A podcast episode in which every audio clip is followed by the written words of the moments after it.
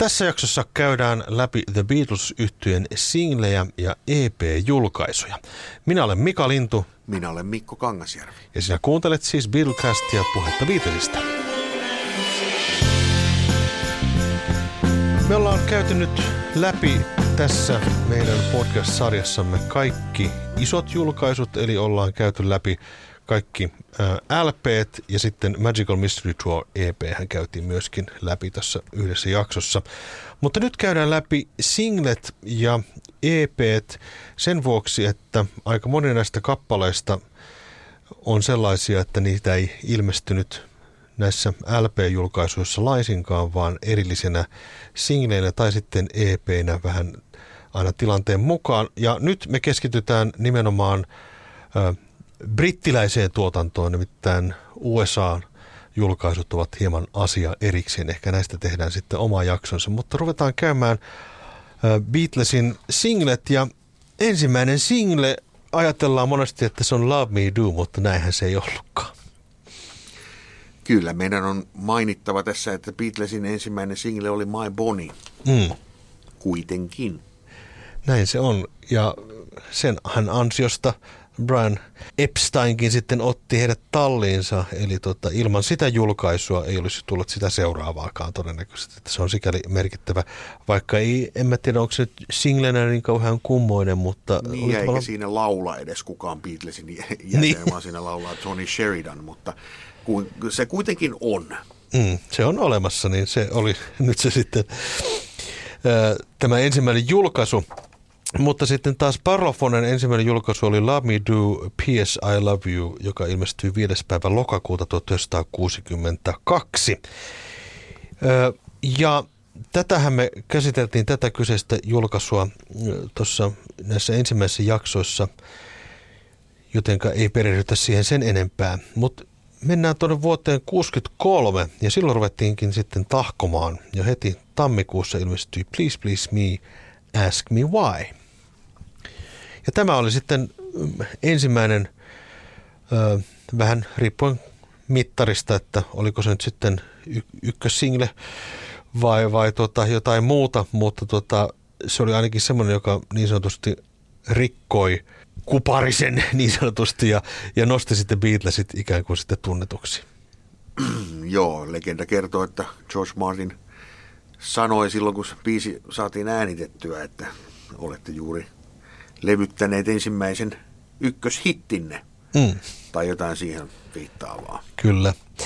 Ja silloin kun sopimus tehtiin levyyhtiön kanssa, niin tarkoituksena oli se, että ö, julkaistiin aina vähintään neljä singleä ja kaksi albumia vuodessa.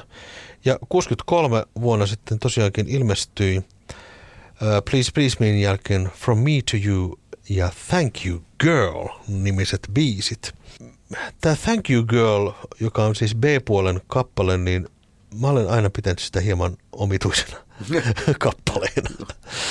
No tässähän päästiin nyt heti asiaan, eli tavallaan just tämä julkaisupolitiikka Britanniassa oli siihen aikaan vielä ehkä sillä se oli single, single-vetoista, koska niin kuin ei, ihmisillä ei kaikilla ollut mitään soittimia edes näille niin kuin longplay-levyille monilla oli semmoiset single-soittimet, mihin mahtui se just se single-levy, eikä yhtään sen isompaa kiekkoa, että se, se business oli vielä silleen niin kuin lapsen kengissään, että se LP-formaatti oli vasta tulossa suositummaksi. Ja tota, singlet oli tärkeimmät julkaisut ja vaikka ne, itse asiassa 63 vuosi oli ainoa, kun niitä tuli neljä niitä sinkkuja, että yleensä se pitäytyi siinä ehkä kolmessa sitten kuitenkin. Mutta siis tämä From Me to You oli sitten ensimmäinen sellainen single, mitä ei sitten ilmestynyt millään levyllä. Ja mm. tämähän oli yleensä se politiikka, että Beatlesit itse ajatteli niin, että, että ei halua ikään kuin rahastaa kahteen kertaan, että levyt, levyt erikseen ja singlet erikseen. Ja ei se nyt aina ihan näin mennyt, mutta aika monet single-biisit on vaan single-biisejä, että ne on sitten julkaistu vain jollain kokoelmilla. Mm. Ja tämä ilmestyi 11. huhtikuuta tämä From Me to You, Thank You Girl, toki From Me to You hän on sitten erinomainen kappale mun mielestä. Thank You niin, Girl mä en nyt on... ollenkaan kommentoinut sitä sun Thank you girl ihmettelyäsi, mutta joo, no ei se nyt ihan sinne kärkikymmenikköön kyllä ihan, ihan tota, pääse meikäläisenkään mittarissa, mutta tota, en mä nyt sitä mitenkään, niin kuin, ei se nyt mikään ihan huonoin biisi ole. She Loves You ilmestyi samana vuonna eli 63. B-puoli oli I'll Get You She Loves You hän oli tietenkin sitten niin kuin semmoinen todella iso, iso hitti kaikin puolin. Ja jotenkin mä koen, että toi She Loves You biisi on semmoinen, joka määritteli Beatlesia aika pitkään. Jee, jee, jee. No kyllä se määrittelee sitä jollakin tavalla vieläkin. Niin. Että kyllä mä luulen, että aika monille sellaisille ihmisille, esimerkiksi nyt täällä meidän koti Suomessa, joillekka tuolla nyt kadulla menee ihan vaan puhun Beatlesista, niin siellä on huomattava joukko ihmisiä, jolle se mielikuva nousee päähän, että jaa, ne oli ne, jotka lauloi se jee, jee, jee, she loves you, jee, jee, jee. Musta tuntuu täältä, eihän mä voi tietää mikä on totuus, mutta mm. jotenkin musta tuntuu, että se määrittelee niitä jollain tavalla Ky- vieläkin. Joo, kyllä se niin kuin sanotaan, että jos tulee joku parodia jossain sketsiohjelmassa, jossa parodioidaan Beatlesia, niin kyllä siellä on perukki päässä ja sitten heilutellaan päätä ja lauletaan jotain jee, jee, jee. Joo. Näin se vaan on. Mutta Jotenkin. joo, siis She Loves You oli se, joka sitten varsinaisesti räjäytti sen pankin Englannissa mm. ja ehkä, ehkä vähän muuallakin Euroopassa. Et tota, toki noi From Me to You ja Please Please Me oli isoja, isoja hittejä jo, mutta She Loves You oli sitten se, joka räjäytti kaiken. Kyllä. I Wanna Hold Your Hand tai I Want to Hold Your Hand, kuten itse asiassa levy etiketissä lukee. Ja This Boy oli sitten samana vuonna, eli 63 sitten sen vuoden viimeinen julkaisu. I Wanna Hold Your Hand on tietenkin tota, hieno, hieno pop-kappale ja semmoinen live, live-suosikki biisi selkeästi, niin kuin, että se oli se, jossa tytöt kirkuivat aina. Mutta tota, tämä This Boy on jotenkin semmoinen Beatlesin katalogissa hieman ehkä varjoon jäänyt kappale ja mä oon aina tykännyt. Tässä on jotenkin hieno, hieno fiilis tämä lauletaan tosi upeasti No kolmiäänisesti. joo, siinä varhaisia esimerkkejä tästä todella upeasta stemmalaulannasta, kyllä.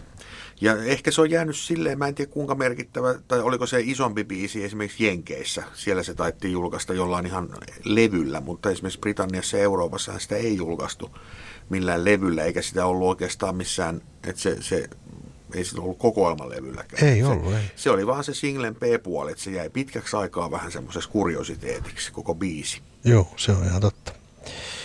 Ö, vuonna 1963 ilmestyy sitten myöskin EPitä. Ö, EPt olivat Twist and Shout, The Beatles Hits 6, The Beatles Number One ja nämä kappaleet, mitä näillä EPillä kuultiin, niin olivat pitkälti sitten mitä näillä LPilläkin oli. Ja toki näiden idea oli juuri, kuten tuossa aikaisemminkin mainittiin, niin se, että ihmiset, joilla olivat tällaiset pienet soittimet, niin pystyvät ostamaan sitten levyjä, jossa oli vähän enemmän materiaalia kuin pelkästään singlellä. Mutta Ja nä, näitähän ei julkaistu. Nä, nämä oli siis selkeästi Britanni, nä, jonkun verran EP-levyjä Manner-Euroopassakin julkaistiin, mutta esimerkiksi Amerikassa ei käytännössä lainkaan. Oliko siellä yksi EP-levy, mikä oli semmoinen originaali, että se oli niinku tavallaan ihan Capitolin suunniteltu julkaisu Joo. Beatles-kamasta, niin niitä ei juurikaan ollut. kyllä.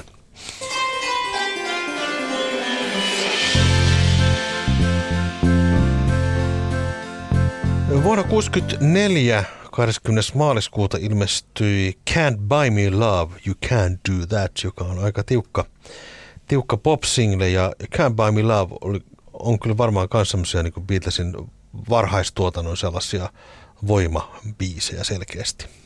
Joo, se on jännä, kun se on semmoinen niin kuin selkeästi nyt Paul McCartneyn ehkä kansainvälisesti suurin hitti siihen mennessä, että joku All My Loving oli toki esimerkiksi Suomessa tosi suosittu biisi, mutta tota, Can't Buy Me Love oli varmaan isoin tuossa kohtaa, kun se on semmoinen country-biisi käytännössä. Niin. Mä en ole koskaan tullut ajatelleeksi, että kun sitä vasta pureutuu, että sehän on semmoinen niin kuin country-rocki. Joo, nyt kun se- sanot, joo. Mutta se kertosäe tekee sitten jotenkin, että se kertosäe sitten, tai No ehkä se on kertosäe, joo.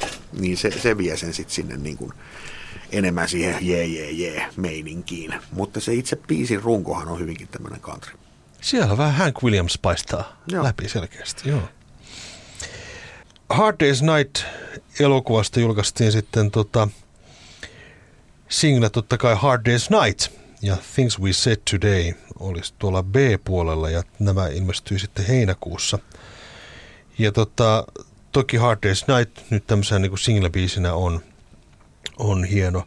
Things We Said Today on taas vähän semmoinen niin kuin tuntemattomampi kappale tässä Beatles-katalogissa, jos näin voisi sanoa. Pauli on itse sitä soittanut ihan siis, äh, ei nyt ehkä näinä päivinä, mutta silloin kun hän alkoi silloin uudelleen sitten teki, tekee isoja kiertoita 80-luvun lopulla, niin silloin Things We Said Today oli hänen ohjelmistossaan. Ainakin sillä ekalla isolla rundilla. Hmm. Ja hän on sitä biisiä itse jotenkin nostanut monissa yhteyksissä. Mm, mä en, mä en tiedä, miksi mä oon koskaan siitä biisistä järin innostunut. Se on vähän semmoinen jankuttava. No joo, liian, kyllä. Ehkä vähän pitkäkin. vähän liian pitkä, kaksi minuuttia. Jotain siinä on sellaista, että ei se, ei se hirveästi sytytä. Joo.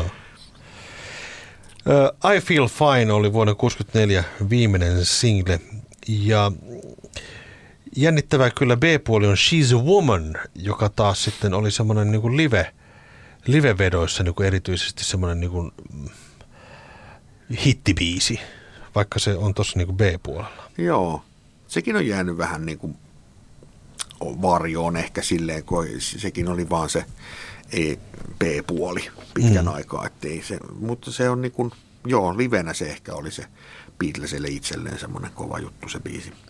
Ilmeisesti vähän kirjoitettu kuin siihen äh, semmoiseen ajatukseen, että se voisi olla joku illan päättävä tai semmoinen voim, voimabiisi, vähän niin kuin Twist and Shout tai joku tämmöinen, että vähän niin kuin Little Richard-tyyppinen. Ja Paulhan laulaakin sen vähän niin kuin Little Richard itse asiassa. Joo. 64 ilmestyy sitten myöskin EPitä. Niitä ilmestyy All My Loving-niminen EP ja sitten Long Tall Sally. Ja Long Tall Sally onkin sitten poikkeuksellinen EP sikäli, että sen materiaali on sellaista, jota ei sitten muilla julkaisuilla siihen mennessä ollut, eli LPllä, ja se koostui biiseistä Long Tall Sally, I Call Your Name, Slow Down ja Matchbox. Mitäs mieltä olet tästä kokonaisuudesta? Mulla on vähän semmoinen fiilis, että tämä Long Tall Sally EP oli hieman sellaisella nopeasti ja kiireesti tehty ja vähän ehkä kuulostaakin siltä. Joo, että tämä on siis niin kuin selkeästi aika suunnitelmallisesti kuitenkin tehty. Tämä on siis kahdessa erillisessä sessiossa äänitetty, että pari biisiä äänitetty maaliskuussa ja sitten kesäkuun ensimmäinen päivä 64 äänitetty loput. En nyt muista ihan mi- mitä milloinkin, mutta kuitenkin siis tämä niin kuin I Call Your Name lukuun ottamat kaikki on cover-biisejä. Mm. Et joku agenda tällä on ollut, mutta mä en nyt ihan tarkalleen tiedä, että mi- miten tässä on sitten ajateltu, mm. ajateltu silloin. Tuo Slow Down, niin se on semmoinen mun vähiten suosikki cover kyllä selkeästi jotenkin vähän laiskan olo, oloinen kappale mun mielestä. en tiedä mikä siinä on, mutta näin, näin se vaan on. No joo, mä osallistuin tuossa 2015 vuonna toimittaja Antti Lähteen masinoimaan tällaiseen äh, tämmöiseen niin kuin Facebook-projektiin, missä arvioitiin koko Beatles-tuotannon ja siellä muodostui, muodostui jonkunlaiseksi tämmöiseksi niin kuin termiksi, jota, niin kuin, jolle vähän nauraskeltiin. Perkins ja Will, Larry Williams coverit. Yhteisesti joo. niin, että joo. Kyllä ne sinne aika häntäpäähän jäi siinä joo. arvioinnissa sitten kyllä. Joo, kyllä.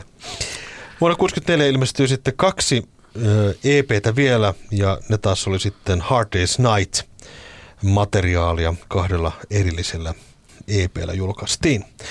Vuonna 1965 sitten vaan edelleen single tuli putkeen, putkeen siinä ja tota, 65 taas sitten Ticket to Ride kautta Yes It Is oli tota, ensimmäinen single. Toki Ticket to Ride on kyllä biisinä tosi mahtava. Sitä käsiteltiin tuon Help LPn yhteydessä, mutta sen B-puoli Yes It Is onkin sitten semmoinen jännempi kappale. Jotenkin mm, siinä kohtaa se tuntui mm, niin kuin ajallisesti materiaalilta, joka on ehkä tehty joskus aikaisemmin. Mä en ole ihan varma siitä, mutta se kuulostaa semmoiselta niin kuin 50-luvun Joo, ja mun mielestä se on vähän niin kuin jatkumoa tälle This Boy-biisille. Sillä, Joo, se on vähän niin kuin vastinpari Joo. kappale ihan selkeästi, mutta sikäli ihan jännä, jännä kappale. Help julkaistiin singlenä heinäkuussa 65. 23. päivä ja siellä on I'm Down B-puoli ja sekin on selkeästi Paul McCartney nyt tällaisia Little Richard pastisseja. Joo ja se, siitähän on hauskaa kuvaa, miltä keikalta se nyt sitten on. ihan, se Shea Stadium. Taitaa olla siellä, missä, missä tota, ne soittaa kyseistä biisiä ja Lennoni vetää urkua kyynän päällä. ja tämän äänityksestä on niinku hauska yksityiskohta se, että samana päivänä äänitettiin myös Yesterday.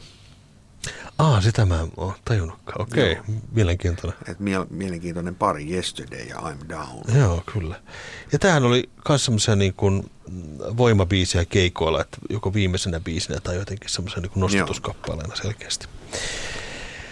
Vuonna 1965 joulukuussa ilmestyy sitten mun mielestä yksi The beatles yhtyeen hienoimpia singlejä, se on We Can Work It Out ja Day Trip. Oletko samaa mieltä? Kyllä olen. Ja tämähän oli sitten ensimmäinen tämmöinen niin sanottu kahden A-puolen single.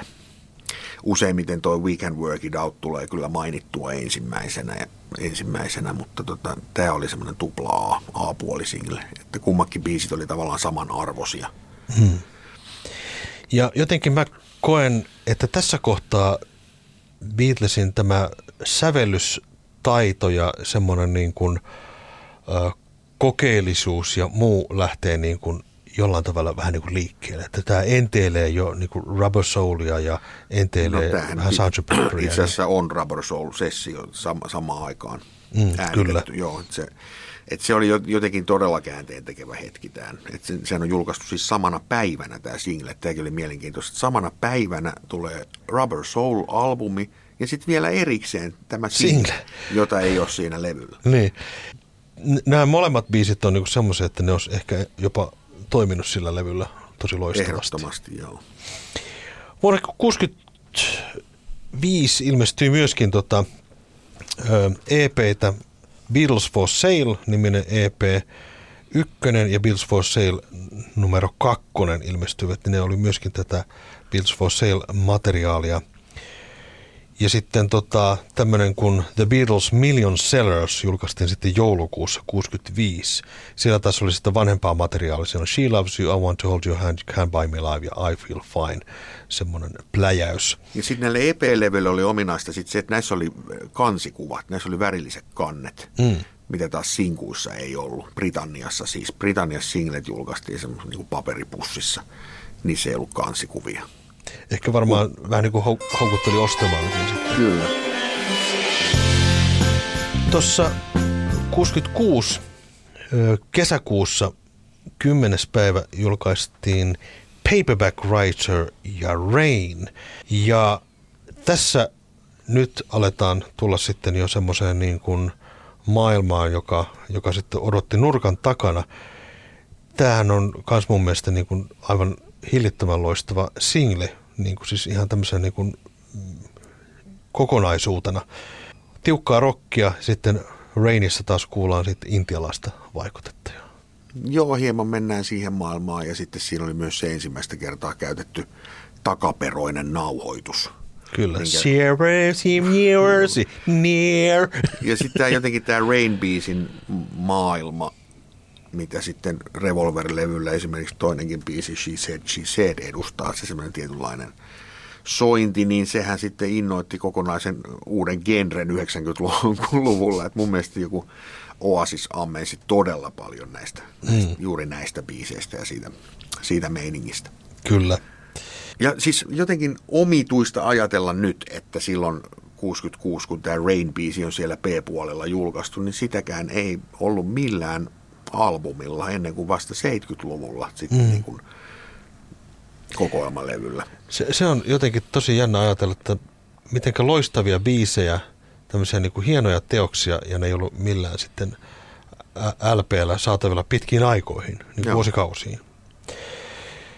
66 vuonna ö, ilmestyi seuraava single, joka on taas sitten hyvin erikoinen, jos ajatellaan tämmöisen niin single-kokonaisuutta, Eleanor Rigby ja Yellow Submarine. Viisit, jotka ovat niin kuin aivan toisesta maailmasta. Mikä sitten olikaan, me vähän uumoiltiin, että tota, miksi nämä biisit julkaistiin niin samalla singlellä, niin haettiin vähän sitä, että toi Eleanor Rigbyn uskonnollinen temaattisuus oli ehkä joillekin radioasemille vähän liikaa. Ja sen takia sitten Yellow Submarine olisi ollut sitten semmoinen biisi, jota sitten ne olisivat voineet soittaa, jotka eivät tykänneet tästä Eleanor Rigbyn sanoituksesta, joka oli vähän synkkeä. Nämä biisithän ei tavallaan niin kuin oikein kauhean hyvin sovi niin kuin A- ja B-puoleksi mun mielestä. Mm, no ei. Ja sit muutenkin tämä just tämä julkaisupolitiikka on aina vähän hämmentävää, että niin kun tämäkin single on julkaistu samaan aikaan kuin Revolver-levy. Ja tässä kohtaa nyt sitten on irrotettu siitä levyltä kaksi biisiä. Hmm. Että, että eikö niitä, no, ilmeisesti ei ollut enempää biisejä, että sekin voi olla yksi syy, että sitten niin. tavallaan tässä kohtaa ei single ollut erillinen, vaan se oli nimenomaan tämmöinen lohkaisu. Niin. Ja sitten huvittavaa ja hauskaa on se, että tota, julkaistaan sitten myöskin kaksi EPtä. Yksi on Yesterday, jossa Yesterday, Act Naturally, You Like Me Too Much ja It's Only You. Ja sitten julkaistaan EP nimeltään Nowhere Man, jossa on Nowhere Man, Drive My Car, Michelle ja You Won't See Me. Eli materiaalia, joka julkaistuu huomattavasti aikaisemmin. Ja ilmeisesti nämä EP hän eivät sitten menestyneetkään, koska sitten oltiin jo siirrytty ihan toisenlaiseen vaihteeseen. Joo, ja musta tuntuu, että tässä kohtaa Beatlesit itsekin oli jo sanomassa tähän asiaan jotain, että kun ne oli havainnut sen tietenkin jo tässä vaiheessa ja aikaisemminkin, että esimerkiksi Amerikassa ne julkaisut oli ihan tyystin erilaisia kuin mitä ne itse oli suunnitelleet ja niin edelleen. Niin tässä varmaan havahduttiin sitten siihen, että esimerkiksi Revolver, Revolver-albumilta ei sitten enää tämmöisiä EP-lohkaisujakaan tehty. Hmm. Vuonna 1967 helmikuussa ilmestyy yksi minun mielestäni maailman parhaimmista single-julkaisuista, single-julkaisuista ever, eli Strawberry Fields ja Penny Lane.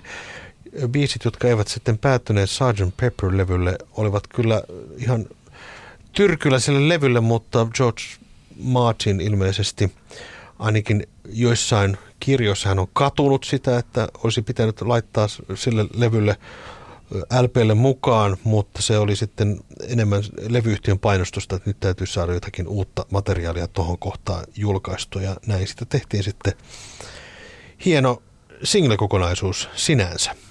Joo, ja nyt jotenkin jälkeenpäin ajateltuna kyllä ne varmaan olisi siihen sopinut siihen levylle ja se, kun ajatellaan sitä levyn alkuperäistä ajatusta, että tehdään tämmöisiä niin kuin, vähän niin kuin muistellaan mm. niitä lapsuusajan – paikkoja Liverpoolissa ja muuten, niin se tavallaan vesittyi se idea sitten siinä, että nämä kaksi biisiä julkaistiin vähän silleen hätiköidysti siinä sitten mm. kesken albumin session, mutta tota, jotenkin mä itse pidän sitä ihan hyvänä ratkaisuna nyt sitten, että ne ei ole siinä mukana. Ja sitten nyt kun tehtiin 2017 uudelleen julkaisu Pepperistä, niin myöskään siinä vaiheessa siihen ei kajottu, että mitään sellaista versioa ei tehty, missä nämä olisi jotenkin ujutettu sinne väliin. Sellaistahan jotkut ehdotti, että pitäisikö nyt mm. sitten. Mutta ei missään tapauksessa, eivät nämä kuulu siihen levy kokonaisuuteen, vaikka samoista sessioista ovatkin peräisin. Mm.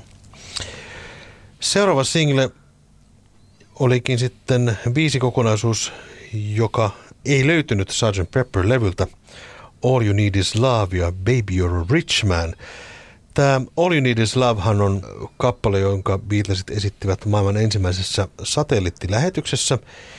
Ja oliko nyt näin, olen ymmärtänyt, että tämä on ainakin osittain se nauhoitus, mikä kuultiin siinä suorassa lähetyksessä, TV-lähetyksessä – mutta sitten osittain siinä on tehty jotakin duppauksia. Joo, päällekkäin. kyllä siihen tehtiin sitten, nekin tehtiin aika lailla samana päivänä sitten vielä ne overdupit siihen biisiin, että oli aika nopeasti tehty biisi ja myös nopeasti julkaistu biisi. Et sittenhän se single tuli jo tosiaan heinäkuun 7. päivä.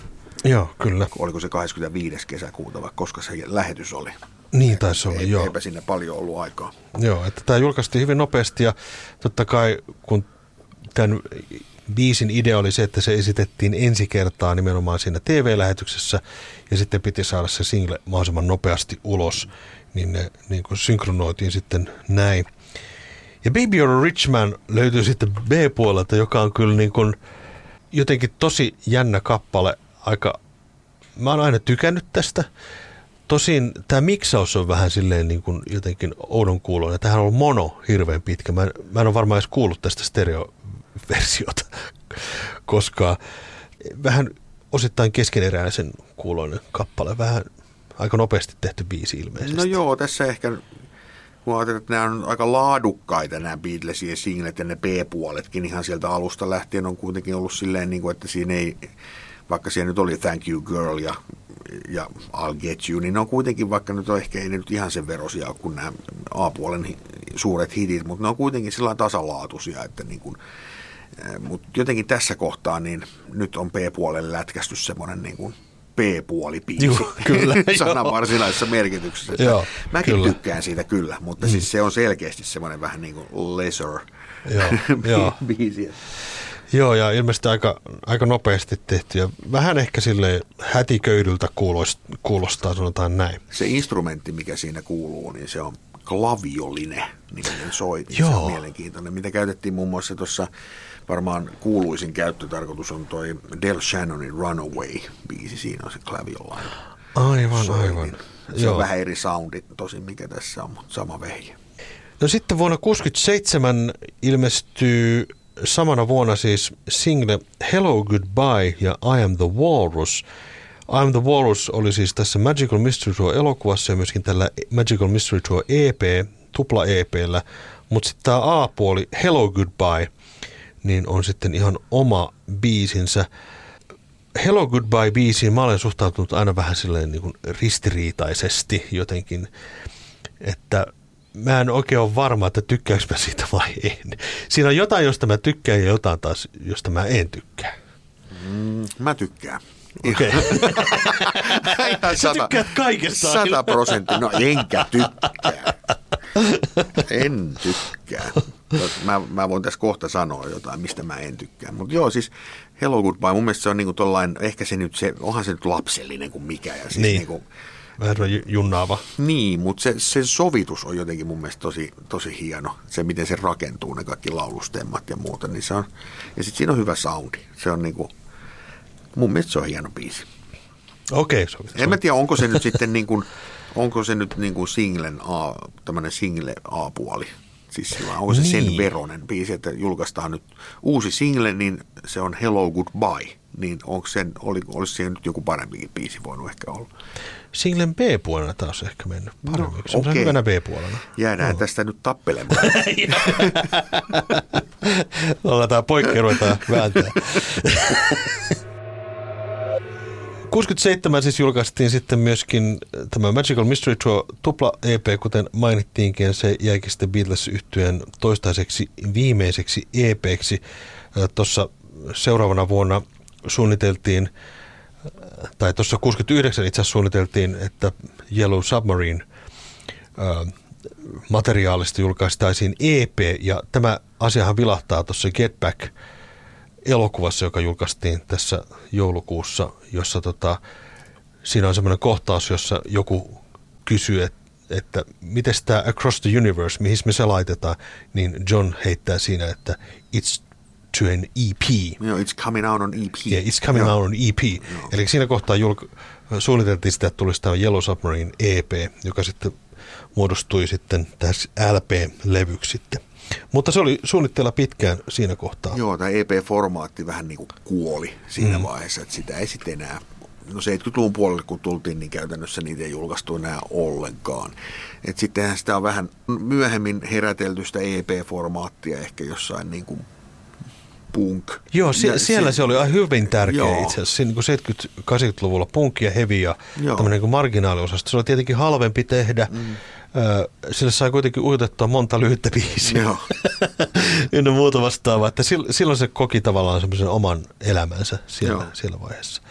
No sitten vuonna 1968 ilmestyy Lady Madonna Inner Light singlenä ja tämä taas hieman semmoinen niin kuin mielenkiintoinen vastinpari, vähän niin kuin Elon Rigby ja toi Yellow Submarine, että ei hirveän hyvä kokonaisuus, mutta sen nämä biiseinä on ihan älyttömän hienot. Lady Madonna on kyllä viitasin hienoimmista biiseistä. Tämä on soitettu hyvin, tämä on hauska ja tässä on niin semmoinen hieno meininki tässä kappaleessa ja, ja tosi hienot sanat on, on tykännyt tästä. Ja Harrisonin e, ensimmäinen biisi, joka päätyi single-levylle oli Inner Light, jonka alkujuuret johtaa tähän elokuvasessioihin, eli Wonderwall Music. Joo, eli Inner Light-biisi on äänitetty samoissa sessioissa kuin Harrisonin ensimmäistä solo-julkaisua Wonderwall Music, eli Intiassa. Intiassa on äänitetty nämä intialaiset soittimet siihen biisiin. Ja siinähän ei muuten, muuten muita Beatlesia ole, paitsi Lennon ja McCartney laulaa ne lyhyehköt taustalaulut siinä lopussa. Mm, kyllä. Mutta hieno kappale. Tämä oli ensimmäinen, tai siis semmoinen, muistan itse silloin kun keräilin tämän Beatles-katalogin kokonaan, niin tämä Inner Light oli yksi niistä ihan viimeisistä biiseistä, mitä mä en ollut sit vielä kuullut. Ja sit siihen, silloin just sopivasti samana vuonna julkaistiin sitten Past Masters kokoelmat, joissa nimenomaan kerättiin nämä P-puolet ja tämmöiset, niin kuin, ja tietenkin myös nämä monet A-puolet, mitä ei näillä varsinaisilla levyillä ollut, niin sitten sen hankittua, niin mä tykästyin sitten tähän biisiin tosi paljon. Mm.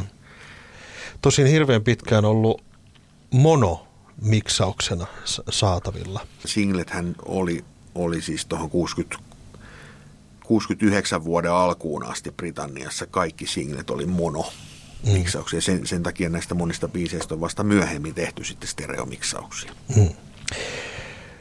68 elokuussa 30. päivä julkaistiin Hey Jude ja Revolution.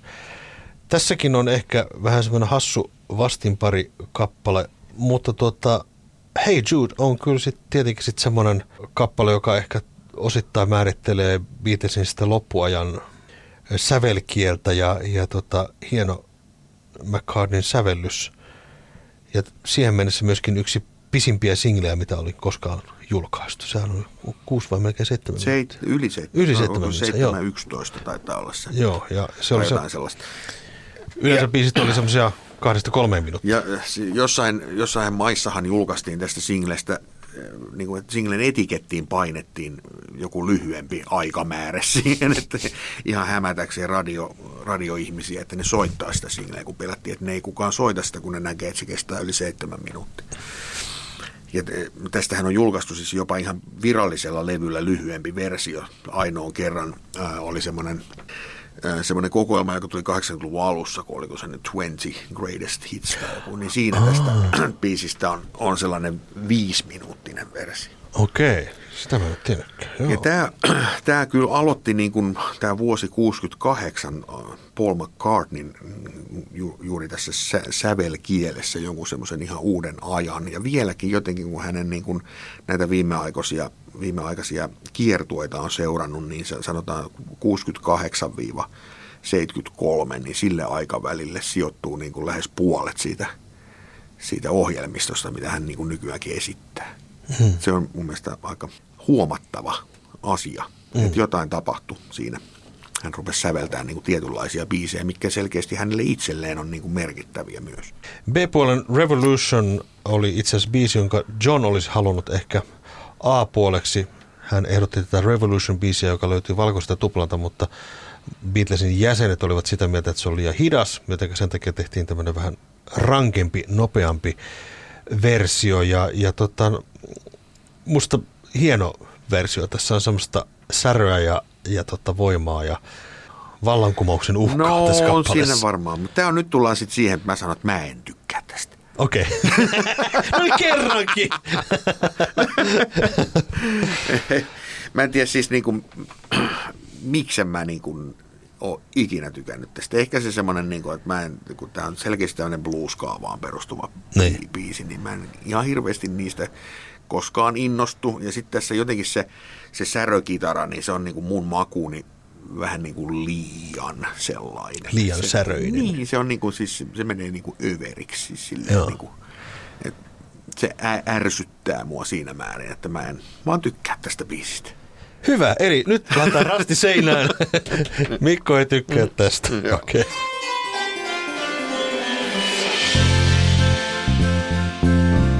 Mennään vuoteen 69 ja tota, aika pian noiden Get Back-sessioiden hedelmiä siinä julkaistiin, eli Get Back ja Don't Let Me Down.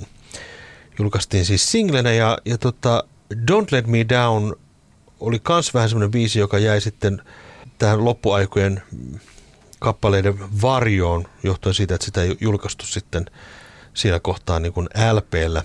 Musta tämä on ihan hieno, hieno kokonaisuus. Tässä on semmoista tiettyä rosoisuutta ja tämmöistä vähän mitä siinä ehkä näissä sessioissa vähän haettiinkin, tämmöistä live, live-meininkiä.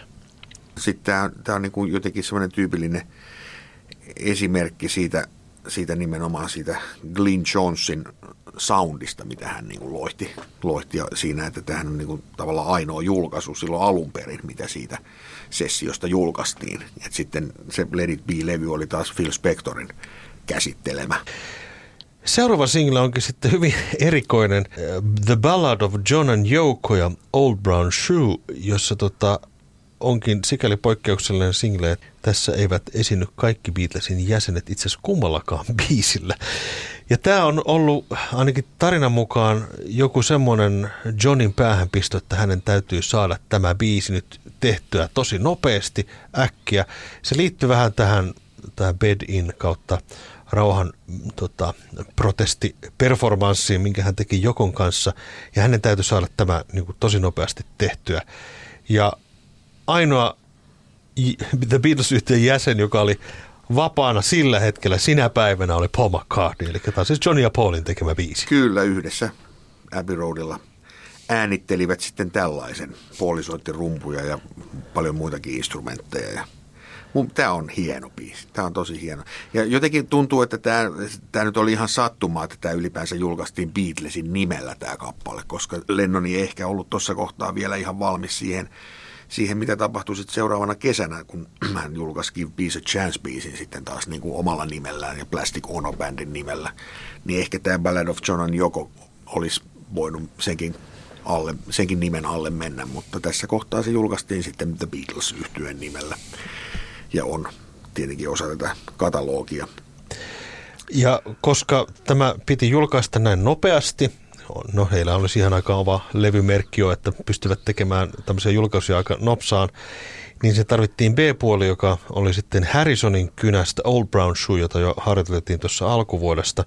Mutta tämäkin on mielenkiintoinen kappale, koska Ringo ei soita rumpuja, mutta Ringohan oli kuvauksissa siihen aikaan, kun tätä biisiä tehtiin, joka Paul soittaa jälleen rumpuja. Eli tässä on siis kaksi biisiä, joissa Paul soittaa rumpuja. Tämä on ihan mielenkiintoinen.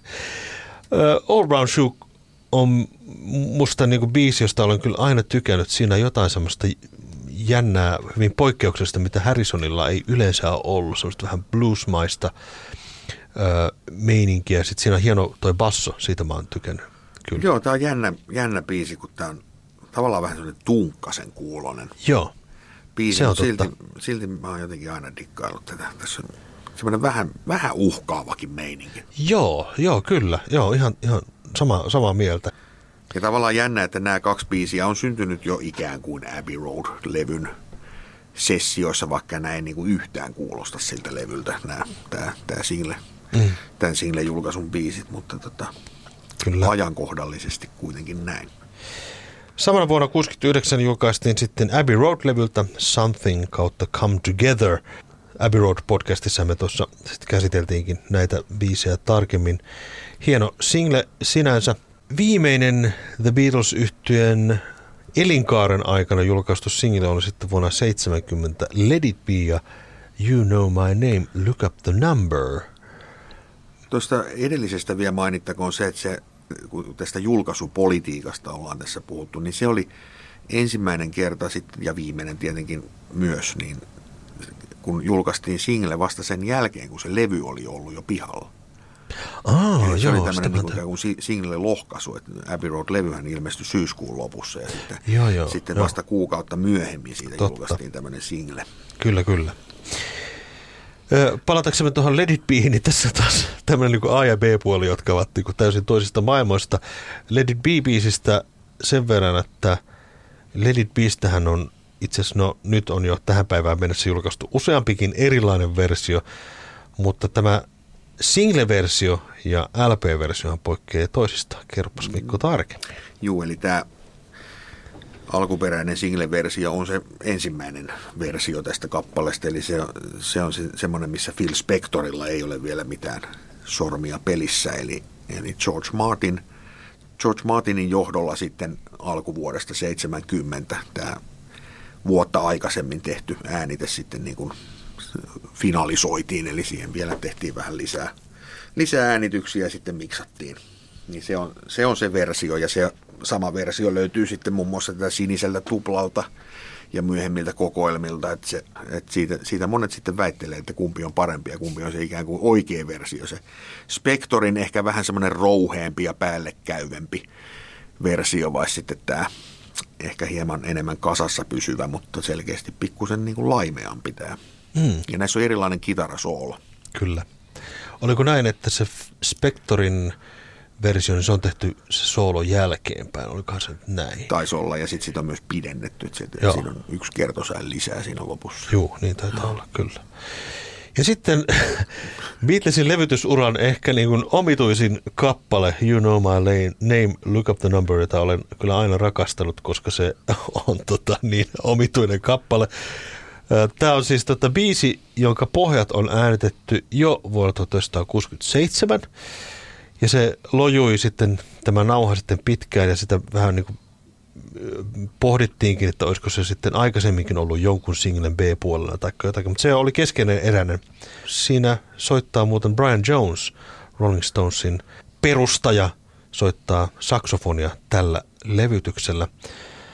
Mutta sitten taas nämä vokaalit tähän tehtiin sitten niin kuin tuossa 69 John ja Paul tekivät yhdessä. Sinänsä hauskaa, että tämmöisen tällaisen vähän humo, huumoribiisin työstämiseen on kuitenkin käytetty selkeästi näin, näin paljon Pitkä, aikaa, että monta on kaivettu naftaliinista välillä. Ja siinä käytiin läpi nyt sitten nämä julkaisut, singlet sekä EPt. The beatles yhtyeen aktiivinen levytysura päättyy sitten vuonna 1970 bändin hajoamiseen, mutta siinä 70-luvun jälkeen sitten tietenkin levyyhtiöt pohtivat, että millä tavalla saataisiin vielä puristettua viimeiset pehut yhtyeestä ja nämä julkaistiin uudelleen sitten nämä kaikki singlet tuossa 70-luvulla. Joo, että itse asiassa niin kuin loppujen lopuksi meni aika kauan ennen kuin sitä materiaalia alettiin sitten ikään kuin uudelleen hyödyntää, että 73 tuli nämä kokoelmat, eli sininen ja tai punan, punainen ja sininen siinä järjestyksessä, tuplalevyt, jotka, jotka oli ensimmäiset sitten niin kuin, sitten 66 joulukuun tai joulun julkaistun kokoelman jälkeen sitten vasta seuraavat viralliset kokoelmanlevyt. Ja nekin, nekin oikeastaan siitä syystä, että alettiin myydä jossain TV-shopissa tämmöisiä vähän niin kuin piraatti, oliko se Alfa Omega vai mikä Juu. se kokoelman nimi, että niin kuin Emi, Emi äkkäs sitten, että tämmöisiä levyjä myydään niin kuin laittomasti, niin sitten, sitten tehtiin niin kuin viralliset kokoelmanlevyt, kun tarvetta semmoisille sitten ilmeisesti oli siinä vaiheessa, mutta jotenkin tuntuu, että niin kuin aika kauan meni siihen, että ruvettiin sitten hyödyntää tätä katalogia. Tosiaan 76 vuonna sitten Emi julkaisi kaikki singlet uudelleen ja sitten Britanniassa julkaistiin siinä kohtaa myös Yesterday singlenä. Sitähän ei aiemmin Briteissä ollut, se ei ollut single-biisi.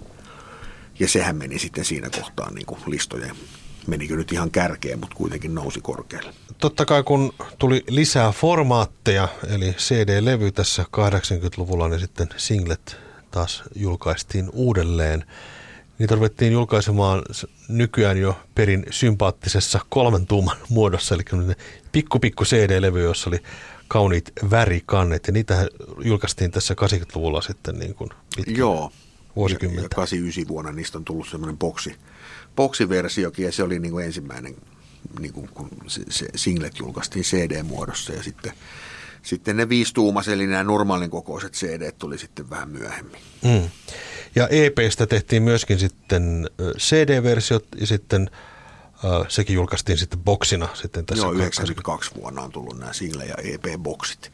Ja ne oli si- silleen merkittäviä julkaisuja, että si- niissä kuultiin sitten pitkästä aikaa ja ensimmäistä kertaa myös CD-muodossa sit näitä monomiksauksia, mikä joistain biiseistä on yllättävän erilaisia kuin ne, mihin ehkä oltiin siinä kohtaa jo totuttu. 80-luvun puolivälissä silloin, kun näitä cd ja katalogia laitettiin vähän niin kuin järjestykseen, niin, niin sitten Past Masters vastasi myöskin sitten tämmöiselle peruskuluttajalle siihen tarpeeseen, että täytyisi nämä singlet sekä A- että B-puolet ja tämmöiset vähän harvinaisemmat julkaisut, sitten julkaista. Eli sen takia tämä Past Masters aikoinaan 80-luvulla sitten laitettiin kasaan. Joo, koska kaiken näköisiä käsitellään näitä kokoelmalevyjä sitten omassa jaksossaan, mutta sellaisiahan julkaistiin siinä vuoden 76 ja 83 välillä aika montakin erilaista. Oli Beatles-balladeita ja oli rock and roll musicia ja real music elokuva-aiheisia biisejä ja niin edelleen. Mutta tämä Beatlesin Apple-yhtiö sai sitten, ne teki Emin kanssa sellaisen sopimuksen, eli Apple-yhtiö niin kuin valvoo sitten sitä, mitä, mitä Emi saa julkaista, vaikka ne masternauhat edelleen siellä Emillä oli, niin sitten yksissä tuomin silloin, kun CD-julkaisut sitten sovittiin, että tällaiset tehdään vuonna 1987, niin silloin myös sovittiin tästä Past Masters-kokoelmasta, eli kaksi levyä, mihin kerätään sitten kaikki ne biisit, mitä ei ole niillä varsinaisilla levyillä, ja sitten tämmöiset tavallaan muut kokoelmalevyt tuli vähän tarpeettomiksi. Singlejä on julkaistu sen jälkeen kyllä sitten niin kuin ihan uusiakin, mutta oikeastaan näistä vanhoista singleistä äh, remasteroidut julkaistiin vinyyliversiolla vasta parisen vuotta sitten. 2019 julkaistiin semmoinen vähän niin kuin keräilijälle suunnattu boksi. Onko sinulla jo Mikko tällä? No sitä mulla ei kyllä vielä ole. Kyllä se hankintalistalla on, mutta ei, en ole ennättänyt sitä vielä, vielä hankkia. Ja niissähän on monasti sitten hyödynnetty, kun näitä, just siinäkin boksissa on sitten käytetty näitä tota, kansikuvia keräilty ympäri maailmaa sitten, kun monissa maissa julkaistiin kuitenkin alun perinkin sille single-levyillä oli värikkäät kannet. Britanniassa ei ollut. Näissä bokseissa on sitten hyödynnetty näitä eri, eri maiden kansikuvia. Näin me päästiin kahlattua singlet ja EP ja, ja sitten myöhemmät julkaisut läpi. Ja lopuksi otetaan tuosta pari kyssäriä sulle. Tiukkoja kysymyksiä, Mikko.